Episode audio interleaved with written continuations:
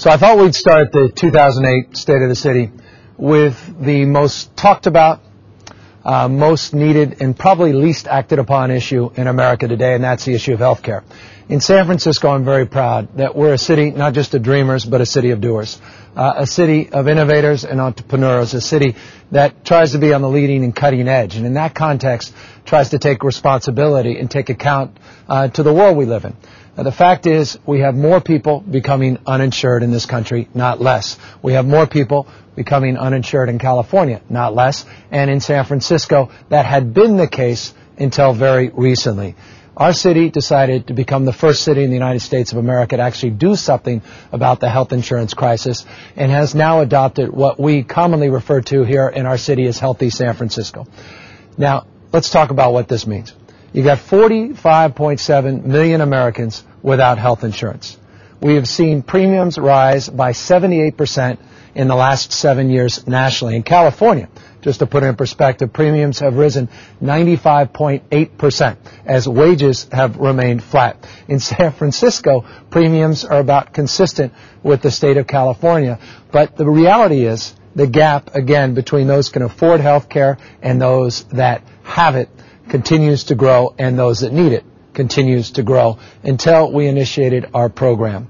6.5, as many as 7.2 million Californians don't have health insurance, the largest pool of uninsured uh, in America. Second uh, is Texas. In San Francisco, we had, when we started our program, uh, roughly 125,000 of those uninsured until we realized that Actually, the number was a lot smaller. And I guess this is a point I want to make as I move into this slide in this presentation. The old adage, you need to know where you are in order to get where you want to go, I think comes to mind.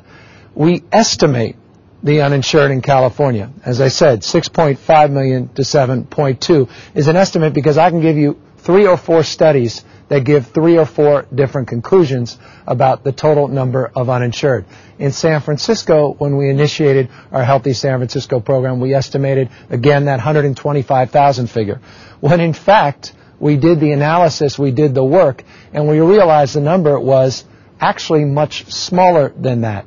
In fact, it turns out to be about 73,000 uninsured in city and county of San Francisco. By the way, there are five studies that show five different numbers, but the study of studies, the ultimate determination of the total number of uninsured in San Francisco turns out to be 73,000. Interestingly, lower than we had projected. I don't know if that extrapolates out into California's projections or the U.S. projections. Some would argue it's the opposite, but in our city it turned out to be a little bit lower. And what that did is that framework of understanding allowed us to initiate a program. Now, we decided to do something differently in San Francisco.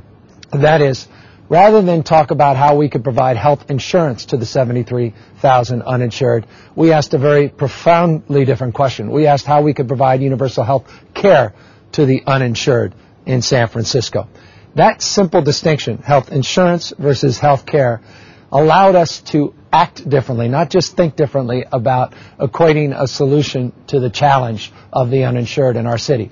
Health care is exactly what we're providing. As you can see from our current stats, and this is remarkable. 2008 has been a remarkable healthcare year in San Francisco. We are halfway there. Over 32,000 people are now enrolled in our Healthy San Francisco program. And the reason I say halfway I referenced the 73,000 uh, figure, is that we estimate about 60,000 are actually going to want to take advantage of this program. So those in the pool that actually are willing to take advantage, we are already halfway there. A universal health care plan that doesn't care about pre-existing conditions, a universal health care plan that is a plan that incorporates the private sector, not just the public sector. We now have literally 28 clinics and public and private partners as part of this consortium of support for a healthy San Francisco. Meaning you can go to a city supported health clinic or you can go to a private supported health clinic. You can go to some of the largest hospitals in California, some of the largest in America that happen to have uh, locations here in San Francisco, St. Mary's, St. Francis, partnerships with the UC system, partners with Sutter Healthcare through their CPMC uh, locations in San Francisco. 14 private, 14 public. Complete choice within the system. A system of universality for health care that's second to none in this country. A model we believe to the nation. Not health insurance, but health care. And what that does is nothing differently than my health insurance. The downside of the health care versus health insurance is one thing. It's not portable. You can't take it with you. But as a resident of San Francisco, again, regardless of pre-existing conditions, you can have HIV or AIDS, you can have a chronic disease, regardless of those pre-existing conditions, based upon your ability to pay, you are eligible for this program. So the question is, how do you pay for a program like this? We're well on our way to getting everyone enrolled, and you'll see here that we expect by this time next year, in fact, December of next year, almost a year from now, that we'll have complete, completed this program, completely enrolled everyone that's seeking health care in our city. We pay for it quite simply. It's a $200 million a year program. About $111 million comes from existing pool of money. The reality is we were already taking care of the uninsured in our city. I tell people this all the time. You can't afford not to do health insurance or health care. The fact is you're paying for it on the acute end. You're paying for it in those same community clinics. You're paying for it at the hospitals in the emergency rooms, paying exponentially more money. What we're doing is redirecting the money that we were already spending. 111 million of the 200 million dollar program actually is that redirected money. What we're also doing is drawing down state and federal dollars because, and this is the big idea, it's not health insurance, people with HIV or AIDS that are eligible based upon income still can draw down federal dollars. They can still draw down a lot of state dollars, again, because they're still uninsured, even though they're on our health care plan. So as a consequence, Last year, we projected in the 2008 calendar year, but through the fiscal year that goes into the middle of 2007, that of that $200 million program, 111 is redirected, $69 million comes from state and federal resources. In fact, we went out and got a grant of $73.1 million over a three-year period. It's the old idea, if money, you've got to find the money uh, to start a program. If money is the excuse, you're never going to start a new program. If you come up with a great idea, the money will follow. It's the same thing in the private sector, in the business world. You can put together a great business plan, you're going to find investors. It's the same idea here with our health care plan. We didn't know how we were going to pay for it. We just came up with a better plan than any that we are aware of. And as a consequence, again, redirected money and new grants from the state and federal government, the money is now flowing. In addition, that gets us close to about 180 million of the 200 million dollar cost. We have 12 million dollars coming from the private sector. These are employers. About 85% of the employers in San Francisco are exempt. 15% actually make a contribution to about $12 million in the current uh, year. And then finally, uh, the remaining 8 or so million comes from point of service fees, uh, which are co-pays and monthly premiums that people pay, again, based on their ability to pay. So, for example, you're earning 0 to 100% of federal poverty, you pay nothing for the program, not a dollar a premium. 1 to 300% of federal poverty, you'll pay a nominal fee, 300 plus to 500% of federal poverty, you'll pay a little bit more. Again, scaled based on the ability to pay, co-pays zero or very low, focus on preventative care as opposed to acute care. And I want to just stop and pause on that. A focus on preventative care as opposed to emergency care. That's the whole principle behind getting people health care is to stabilize them and to deal with chronic disease management, to focus on health and that is a big part of now our focus in San Francisco is the health care delivery. As we got people enrolled in our program, now we're focusing on prevention. And this is the irony. In this country, in fact, there are a number of studies on this, but they are conclusive in this respect that the dominant, and I mean overwhelming majority of our health care dollars that we spend as taxpayers goes not into prevention, but goes into treating people after they're sick. We believe it's cheaper to invest in people's health than to treat people's sicknesses. That's the principle of our plan. But 96 cents of your dollars today in this country go to treating people being sick as opposed to treating and investing people's in people's health. Four cents of every dollar. That's it into prevention. San Francisco wants to lead the way and move in a completely different direction. But first, again, we got to get people enrolled in this program, stabilize them in the program, then start redirecting that investment into the patients themselves into focusing again on their health. So, Healthy San Francisco uh, is one of the things that I'm most proud of as mayor. We had a lot of support, unanimous support from our elected family. Isn't that rare in America today? Uh, good folks from every ideological point of view all agreed that this is the number one priority for our city, and we achieved it. And I want to thank Supervisor Tom Ammiano for his leadership, for his counsel and his constancy on this, our friends in labor and the business community that came together in this historic way, and the best director of the Department of Public Health in the nation, bar none, Mitch Katz. Had it not been for Dr. Mitch Katz, we would never have this program. And when I say it's a model for the nation, I just reference once again, you'll see that Connecticut and Philadelphia, the state of Connecticut, uh, city of Philadelphia are looking to replicate this model, and already Howard County in Maryland uh, has already adopted some of the core principles of this program. This is something we can scale. This is something we can advance. This is something we can bring to cities across the state of California, for that matter, cities and counties across America. Healthy San Francisco is one of the things, again, we're most proud of in 2008. And when you talk about a state of a city, you talk about the health of the city. And I could tell you, having witnessed the lives, the profound change in the lives of those 30,000 folks, that's a stat but behind that stat are real people, not just the individuals themselves, but their family members that have sat there and they break down in tears because their lives have dramatically changed because mom or dad now have health care. And if something terrible goes uh, wrong in their lives, the family's not going to be bankrupt. This is life changing. And for me, as an elected official, life affirming in terms of what it's all about, the purpose of government. And this is, I think, a big part of it. So we're looking forward to framing this issue more broadly, looking forward to new president uh, and new focus and energy on this issue. 45.7 million Americans, that's a national disgrace. 7.7 million more since George Bush became president. We could do more and do better. San Francisco's model is something to look at. As I think of San Francisco, as well in the context of leading the way. One of the principles behind our new strategy on healthcare is getting people uh, to go online to get enrolled. One of the things that is most significant about our healthcare plan is those 24 clinics that are part of this. Again, 14 private, 14 public.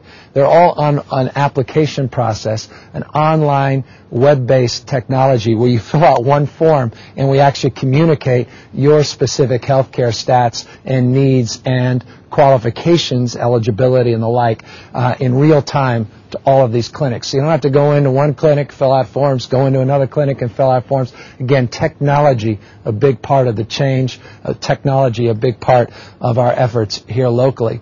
We recognize, though, that it's not good enough because it's not a medical record. And that's why in March of next year, uh, we're going to be moving forward with an RFP, a request for proposals. Basically, same way we started the healthcare uh, program, we're going to do an RFP setting the bar in this country uh, for electronic medical records so that they could be shared in real time. You can get your entire medical history when you go into that community clinic. You can get your entire medical history uh, when you go into an emergency room. Uh, God forbid you have an emergency. This is that order of magnitude change that needs to happen and take shape in this country uh, in terms of technology. We did the 1E application process. Now we want to take it to the next level, become the first city in this country, not just with universal health care, not just with technology being a partner and a friend, not a hindrance, but now with a medical uh, uh, record. Again, we believe we can lead by example. Another area that I'm very proud that this city has adopted um, a strong investment and uh, approach of support is our public hospital. The anchor in this country, uh, or rather in this city, for the delivery of our health care services is San Francisco General Hospital. Uh, the voters just recently, uh, November 4th, overwhelmingly passed an $887.4 million bond, San Francisco General Hospital bond. What's remarkable about this bond is not only does it secure the fate and future of our emergency room, the only level one trauma facility in the state uh, uh, or in the entire region, uh, not only does it anchor our success as it relates to our ability to deliver again that quality health care and the universal uh, care that we're offering, uh, but it does something uh, I think very significant in light of the economic climate that we're in. It actually creates jobs and creates opportunities uh, for thousands of people. We're going to start construction on this new uh, hospital uh, in just a few months. They're actually about this time next year. You'll see that construction in full swing. Uh, they're already going to start to grade the site. And the reason we're able to move forward with brand new hospital in real time in such a short order is because we invested $28.8 million in the pre-development work to make sure that this bond was an accurate bond, that when we're asking the voters for $887.4 million, that we're really not asking them for $1.1 billion, but that we're asking for something that we believe we can come in under budget and on time and that we did all the environmental work, not just the pre-development work in the context of determining uh, the uh, exact design and some of the engineering specs, uh, but we did soil sampling, we did traffic flow studies, we actually did the work in advance so that, again, when this bond passed, as it did, we said we're going to start and we'll get those shovels out immediately. And I, again, I'm very proud of this. Uh, everyone came together. They allowed us to put in 28, again, $0.8 million in the last three years to make sure that when we asked the voters to get two-thirds support for an 800 plus million dollar bond, that they did it with a faith and confidence that we actually know what we're doing. Um, and that's not always the case, as I'm going to reference here in a moment. But you can see again some other schematics of uh, the rooms. This is a LEED certified uh, development as well, the highest level of green building uh, standards. Uh, it is, again, uh, a state-of-the-art facility that will anchor our fate and future as it relates to our investment in public health uh, for the next generation. Speaking of anchoring our fate and future to a next generation, you know, it's an amazing thing when we talk about 2008 and the healthcare delivery system in our city that a year ago, we literally were lamenting that St. Luke's Hospital was going to go out of business. CPMC and Sutter had taken over St. Luke's Hospital out in the southeast part of San Francisco, uh, very close by to San Francisco General Hospital. The demographics of St. Luke's not completely dissimilar from the demographics of San Francisco General Hospital. If St. Luke's closed, San Francisco General Hospital, in spite of that bond, in spite of all of our investment and commitment, uh, would not be able to perform as it does today. We simply couldn't handle the capacity, which means one of two things. You cut back on your service, and people that least can afford us to cut back are most impacted. Or second, you create a system where people are moving throughout the region and creating a capacity problem, not just in our city, uh, not just in other hospitals around the city, uh, but throughout the Bay Area. We always believe that we're going to do our part. Uh, and sometimes a little bit more than others. Uh, and that's why I'm so pleased that we had this blue ribbon task force that met for three months, led by Supervisor Michela Alioto. And I just want to compliment uh, Michela for her leadership on this. Again, Dr. Katz front and center. Um, Dr. Brotman, uh, from CPMC making the commitment to the community, making the commitment to the folks in the southeast sector, particularly uh, in the Mission Excelsior uh, district, uh, to maintain that fate and future uh, at St. Luke's Hospital. So, what a difference a year makes. In the 2007 State of the City, we talked about lamenting about potentially losing St. Luke's. Now we're talking about celebrating uh, the commitment, ongoing commitment, and revitalization and rebirth of this remarkable facility uh, in our city. Good news. Now, here's more uh, in the way of good news, but I frame it in the context of the challenges, and that is dealing with an aging and ingrained population uh, that is larger per capita than the rest of the state. Uh, and let me just underscore what I mean by that. Uh, you can see here, this is our old census, and the new census numbers we think will make this arguably even more acute. You can see here, people 60 and over is that large bar, 65 and over is the blue bar, 85 and over is the green bar. In every single category, without exception, we have a population that is disproportionately older, 60 and older, 65 and older, as well as 85 and older, than the rest of the state. Here's California, Here's San Francisco. And here's just the counties uh, north and south and east of us. The fact is, more people living in this city, um, again, 60, 65, and 85 years older, which is an extraordinary thing from my perspective, but a humbling thing in the context of meeting the needs of a population that is getting older and living proudly longer. You can see here what I mean by that. We have also a disproportionate number of seniors living below the poverty line. So more people with more acute needs means the concentration, by the way, uh, in certain districts of the city. You can see where those uh, that concentration is out, obviously on the west side of town, not surprising a lot of folks, but also perhaps surprising concentration of people in that Tenderloin area, in District 6 area, which means we need to respond to the needs of our seniors by allowing them to live with dignity to age in place from my perspective. And one of the most extraordinary programs is the one behind me up on screen, and that's our IHSS uh, program, our in-home support uh, service workers program. We're very proud to lead the state in terms of our commitment to the employees at IHSS in terms of the wages. Uh, no more noble work than taking care of seniors in every capacity uh, than the work that IHSS workers do. Uh, it's costly, but Again, they're underpaid by objective standards, higher paid by California standards,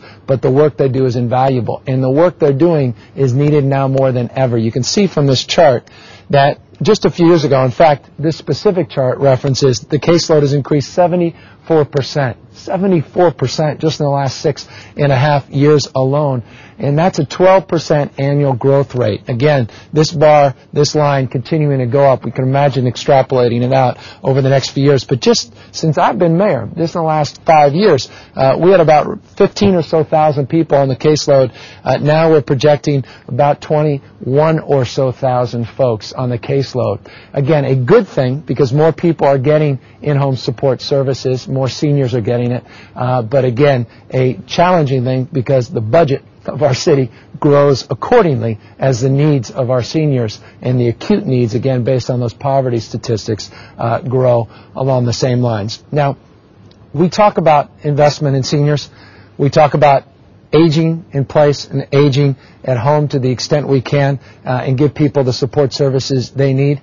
Well, that also needs to be reconciled in the context of providing adult daycare centers, providing transportation to adult daycare centers, providing support in the community. And another area where we're absolutely committed beyond just getting people enrolled in healthcare, beyond just getting people uh, into uh, some of the best hospitals and acute care facilities in this country, be it SF General Hospital uh, or St. Luke's, and maintaining the status of having a St. Luke's hospital.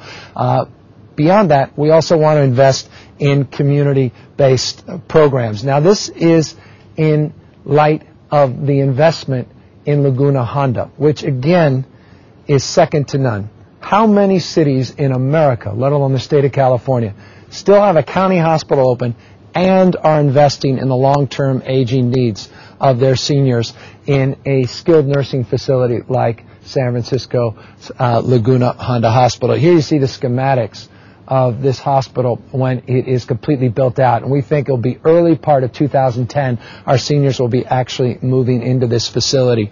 Originally designed for 1,200 beds and a $401 million budget. Reality is it's a $594 million budget, just 780 beds. By the way, there's a reason why. It's because everything I just said about San Francisco General Hospital, the $28.8 million in pre-development work, we did not do at Laguna Honda Hospital. This is not to critique the investment in Laguna Honda Hospital. I couldn't be more proud of it. Again, investing in the uh, long-term needs of our aging population in this city. But what we did is we estimated the costs, and we were off by a huge factor. 401 million for 1,200 beds. Reality, 584 for 780 beds. Uh, I got a lot of grief when I came out against the original bond because I did not believe the numbers and because we did not do that pre-development work. I promised when I became mayor not to make the same mistake at San Francisco General Hospital. In fact, I don't know if many people recall, but four years ago, they asked me to put that San Francisco Hospital bond on the ballot in my first year in office, and I refused because we were going down this same path. And in fact, if you looked at what the number was four years ago, it was substantially smaller. And I imagine where we would be today, we would be making excuses about how we were so far off the estimates. Again, for one reason, we didn't do the work to justify the request and to dignify the taxpayers by making sure that we're investing their money wisely. Now we're trying to do our best to fix this, and we found the $594 million, and we're proud of that, and we're going to open up in 2010. But let us not make this mistake ever again. We didn't do it at SF General Hospital. As we do new bonds in this city, let us mark the example of SF General Hospital. Let's mark not the critique, but the observation of Laguna Honda Hospital, but nonetheless, let's celebrate as we are that investment into this extraordinary facility. And having just recently toured it, um, we are going to be the envy of the nation. And uh, again, these go to the values of our city. You want to talk about San Francisco values? Public health, investment. Again, not just when you're very young, uh, investment, middle age, uh, but investment uh, when you need us the most. Investment when you're 65, 75, 85, 95. Folks at Laguna Honda, literally over 100 years old. I couldn't be more proud of that. But again, uh, lessons learned, uh, and we're going to get smarter in the future. As I was referencing before that Laguna Honda slide, I've talked about aging in dignity, aging in place outside your home in the community. This is an investment we made. We started a couple years ago. We created a community living fund because not everyone believes that you need to be in a skilled nursing facility like Laguna Honda Hospital. Some people can't, again, as I said, be at home getting in-home supported services. So you've got that gap. Where do people go when they can't or shouldn't be in a SNF environment or at home? Well, we need to invest in creating that infrastructure to deal with the growing population. And so a couple years ago, we put a $3 million investment in the Community Living Fund. We added another $3 million last year. Remember, these were big budget deficit years. We still made those investments.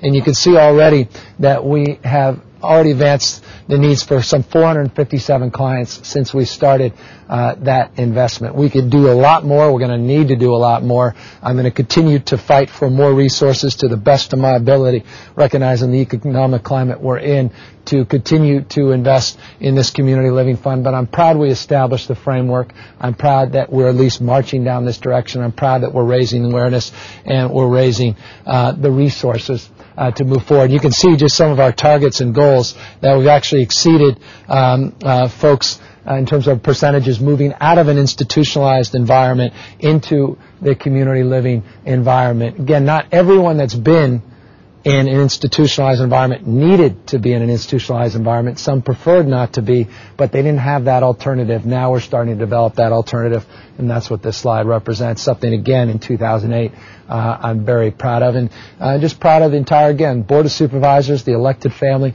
everybody in the spirit of cooperation, the spirit of commitment, uh, showing their resources and showing uh, that we can again lead the way as a city.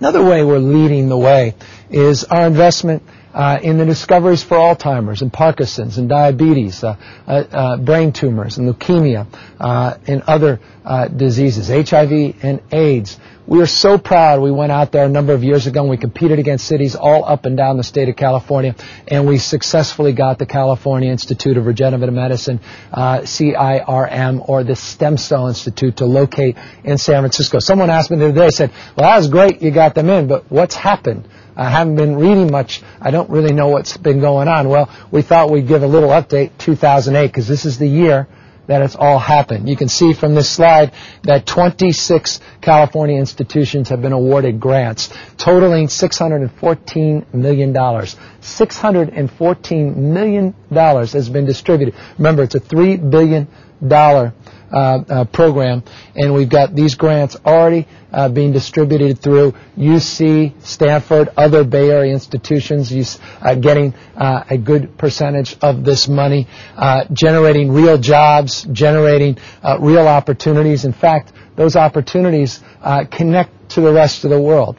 And this is important. We said this when we were going after uh, the Institute and why it was important to San Francisco's fate and future to get the Institute in this international city, this 24-hour global gateway city we call home, San Francisco. And that was we wanted to reinforce that connection, particularly again on these leading and cutting edge um, uh, industries like stem cell research. We wanted to connect it with the rest of the world. And by the way, we are literally the heart and soul of stem cell research in the world, meaning this is where the action is. This is where people are anchored because of this institute and because of the money it's distributing. Now that's going to change, I'm convinced, with a new president. I think it will change very shortly after he takes over uh, in early 2009. But in the absence of leadership at the federal level, Californians stepped up with Prop 71, and we stepped in to get that institute anchored here in San Francisco. And you can see not only that $600 million has been distributed, not only those 26 institutions across the state of California benefiting. By the way, those numbers by the time you watch this will probably be higher, but also these MOUs, these memorandums of understanding that are in place with countries like Canada and Australia, the UK. Again, these relationships we're forming with some of the best and the brightest and not just the throwaway line, best and the brightest, with truly some of the best researchers and minds and scientists in the world where we're establishing this relationship. We've got five more that are coming up. Again, California, the focal point, San Francisco, the hub of that focal point, that spoke, that, that anchor of that focal point, something, again, we're very, very proud of, and we thought we'd celebrate that in the 2008 State of the City and appropriately as relates to uh, our healthcare uh, initiatives. Again, San Francisco leading the way. I thought I'd just conclude uh, this section of the state of the city by talking about a few other initiatives where we're demonstrating uh, that this is not just a slogan. Uh, one of those areas is in trying again to focus on health and prevention and one of the areas we're really focused on is the health of our city employees. And we started an initiative called Shape Up San Francisco, where we're actually engaging our employees to get healthier. We have almost 28,000 employees, one of the largest employers in the state of California. Uh, and as a consequence, we need to lead by example. And we're doing a lot of physical activity. The California Endowment has been very helpful in this. It's become a model. Clinton Foundation uh, and others taking a look at this initiative. We've also engaged uh, in a walking challenge students throughout the San Francisco Unified School District. And speaking of kids, we've also done a lot of things in relationship to Shape Up San Francisco to get our kids more engaged uh, by focusing on getting rid of sugar, uh, sugary drinks, soda-free uh, uh, summer uh, initiative that we launched, the edible schoolyards, which we are very strongly supportive. There's 30 of them now in the school district. I'll talk a lot more about that in the education section of the state of the city. but again, trying to build on a legacy again of health health care, a focus on what we eat, focus on what we drink, a focus on the air we breathe, focus on the environment in the broadest sense of the term. Uh, and you can imagine going to schools like I did uh, a number of months ago because I couldn't believe it until I saw it. We have these 25 salad bars in the schools. I never thought I'd see this in my life. I had this young, beautiful kid, couldn't have been more than eight, nine years old, and he's running up and he had a plate of broccoli, of all things broccoli, uh, and he was very happy showing me uh, that he just got broccoli in the salad bar and he was actually eating it I didn't have the guts to tell him not everyone loves broccoli, uh, but I couldn't be more proud. These salad bars are working. Uh, we got rid of all those vending machines years ago. We led the nation in doing that, and all those uh, those Pepsis and the calorically sweetened beverages and the like, Coke and all those others. I don't want to lay those two out, Seven Up, all the others. But now we're really starting to focus again um, on the alternatives to that, uh, so people can start changing their lifestyles a little bit, and those kids can educate their parents when they come home that there's better ways of eating. And one way we've done it substantively is these 15 wellness centers. um, and I'll talk about that in the education section as well. Uh, we put in wellness centers not just to deal with physical health needs, but adolescent mental health needs. Uh, in all our high schools, we're rolling them out. Uh, we've got five more going into the middle schools. And again, the wellness centers are about comprehensive health education in the broadest sense of the term, including what we eat, physical activity, uh, etc. Again, something I'm very proud of. Shape Up San Francisco, something that I hope we can scale and we can see replicated across the state. Something else we did, Bogota, Colombia, of all places, Bogota. Many, many decades decided to close down a big portion of their city streets. Uh, other cities around the world have done similar things. In America, we really hadn't until recently, and I recognize it was particularly controversial. We closed about four and a half miles uh, from Bayview, Hunters Point, all the way down to the ferry building, uh, about five miles, just shy of five miles of street closures. We call them uh, Sunday streets. Uh, and the whole idea, and you can see from the slide, you can see people literally there on the Embarcadero. Uh, and here they are bike riding. Here they are walking on a street that has been historically dominated either by an overhead freeway. Mother Nature got that uh, removed after the Loma Prieta earthquake, uh, or again, cars. Uh, and so the opportunity to democratize the streets, the opportunity to look at all these streets that represent a large percentage, I think 20, 25% of the landmass of our city, and look at them differently, um, unveiled itself in this very successful two-day effort. Again, controversial, and I respect the controversy, but we pushed the bar uh, uh, forward or pushed the proverbial uh, initiative uh, to new heights uh, and raised that bar. And I think that it's something we should do more of next year. I hope in my 2009 uh, State of the City, I talk about the program we did out there in the Great Highway, the program we did out in the Mission, the program we did in the Tenderloin, the program we did in other parts of the city, not just in the Embarcadero. Those are not literal example, examples, but figurative. How I want to build this program and make it much bigger into the next year. I think this is something the city, again, can lead the way on, has been Portland did a small version. New York's talking about it in Chicago. Uh, but I want to take it again 2009 to a whole nother level. Something again that made 2008, I think, a special year. Controversial, but special nonetheless. Another area where we're uh, trying to lead the way. In fact, not just trying, are leading the way. This is controversial, but it's something that I think is important in light of, again, a new president in a new day as we turn the page in this country. And that is something Barack Obama championed as one of his promises during his campaign, and that is to do a nationwide sick leave ordinance. Interestingly, one could argue modeled after San Francisco's sick leave ordinance. And I want to thank uh, those uh, of uh, folks uh, in the community that came to the Board of Supervisors and then went back to the voters with this initiative. And it was an initiative in late 2006, November, initiated uh, to help advance the needs of 115,000 San Franciscans that had no sick days. Uh, I don't know about you, but I don't think it's right in this country that when a child is sick, a mother can't take care of that child because that mother can't leave work because they don't have sick days. 22 million working women in this country don't have a sick day afforded them. Barack Obama is right to try to change that.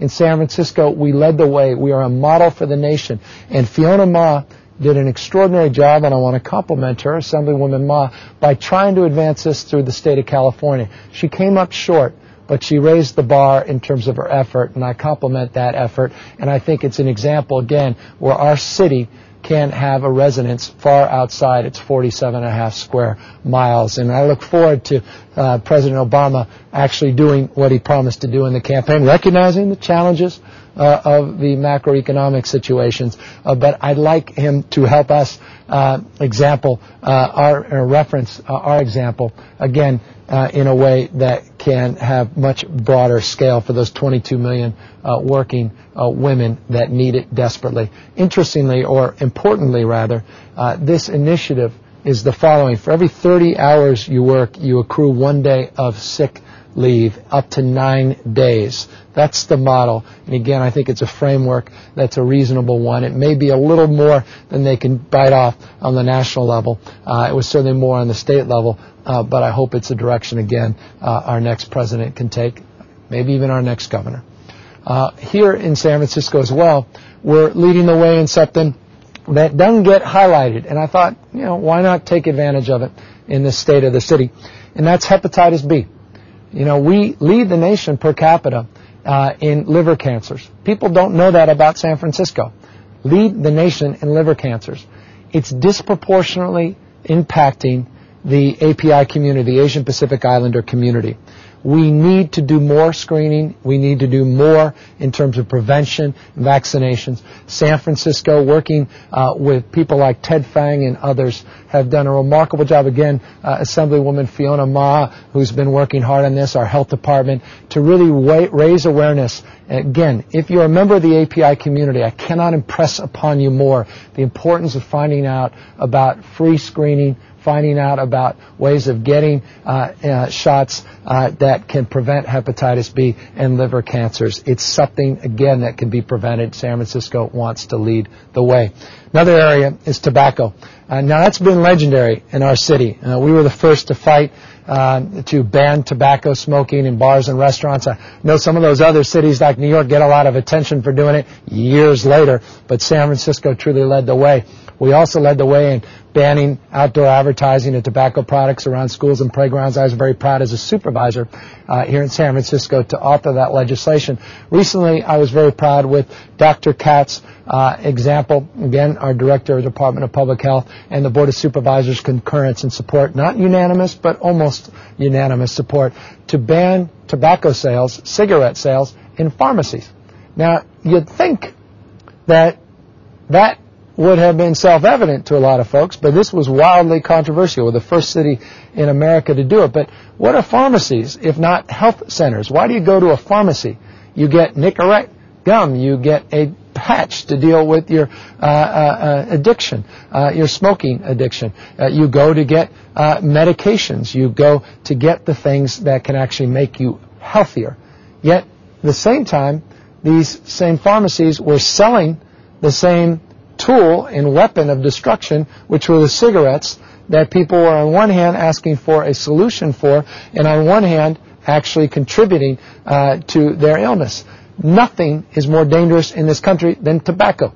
With all due respect to the big tobacco companies, shame on you for suggesting otherwise. And I'm not talking about the stuff you pulled off in Congress years ago. I'm talking about what's happening around the world now. You travel and you see the predatory nature of this tobacco advertising and these tobacco companies and how they're building market shares around the world, particularly in impoverished countries. We're not going to continue to allow that to happen in San Francisco, and we've been very aggressive leading the way, and we're now doing it in pharmacies. And I know that they do not want to see this replicated in other cities and states, but we're going to push this because we believe in it.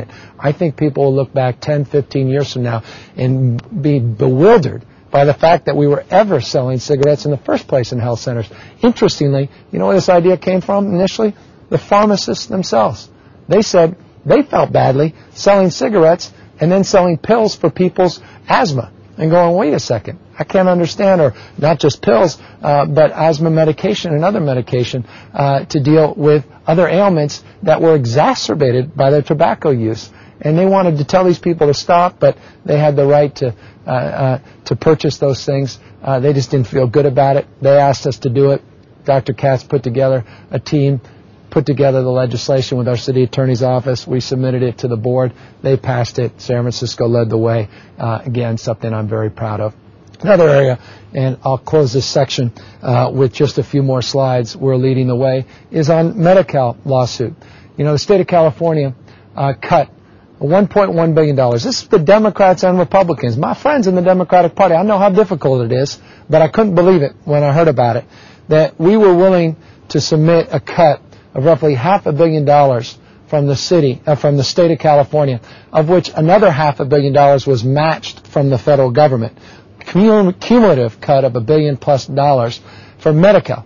Here in a state that already pays or invests 30% less than the 10 top most populous states in America in Medicaid, or rather Medi-Cal, we in California have 6.6 million people that rely on it. These are the poorest of the poor folks, and we cut it in this year's budget. That was wrong. We felt powerless, again, Democrats and Republicans making the cut, so we initiated a lawsuit with the CMA and others. Um, we didn't really initiate it as a county. They initiated it. We supported it as the first county to support it, uh, and we won. I couldn't be more proud of that, and you can see court ruling will now require the state to restore most of the cuts uh, into March of next year. 123,000 San Francisco residents relied on Medi-Cal. Had we not helped support that, had we not had the champion uh, up there at the CMA and others, uh, we would have had to deal with a $5.8 million cut locally. Uh, just terrible. Uh, again, what's government for if not to help those least among us? And Medi-Cal needs to be completely reformed. It's time to get serious about reforming it and not just championing cuts every year to get through the immediate fiscal crisis. It needs reform, I grant that. But one way you do not reform it is by further eroding a system that is so vital for, again, six plus million people in our state. Uh, final point in this section is federal advocacy. We've got a good president now. We have got the Speaker of the House, Nancy Pelosi. We've got senior senator uh, uh, from San Francisco, who happens to be uh, from the state of California. We're so uniquely positioned to advance our federal advocacy in terms of health care. And a lot of the areas we'll be focused on is trying to restore some of those HIV and AIDS cuts, those Ryan White care dollar cuts, uh, try to finally reconcile. This is the low-hanging fruit for President Obama to get that S-chip program reauthorized. The president that vetoed it. Now we have a president that will support it. That's the first thing clearly you can do. Zero to 18. Again, we're zero to 65, but let's at least create a level playing field, zero to 18 in this country, and let's support again uh, some changes in Medicaid and Medi-Cal, and let's continue to work on prevention, uh, particularly obesity prevention, chronic disease prevention. Again, health care uh, and prevention focus at the U.S. Conference of Mayors, something that I've been working on uh, in my capacity as vice chair of the Health Committee at the U.S. Conference of Mayors. Again, I think uh, brighter days ahead of us. So, again, state of the city, and as relates to health, I think is very positive. We're investing $1.5 billion a year. I don't know many cities that do that but that investment is paying great dividends. We're reforming our healthcare delivery system. It is a modern system. It's a more dynamic system. It's a system that's complemented with more information technology than it's been used in the past. It's a system that's focused on prevention, not just acute care, but a system that recognizes that acute care system still needs to be intact as well as the long-term aging uh, infrastructure. Uh, again, Laguna Honda and our community living funds, uh, I think we have a model for the nation. And as a guy I grew up here uh, that always recognized that, and now with the privilege of being its mayor, uh, I can't be more proud in terms of the state of the city in 2008 that healthcare uh, is improved or has improved dramatically uh, in this last year, and we are going to continue that uh, in the years to come.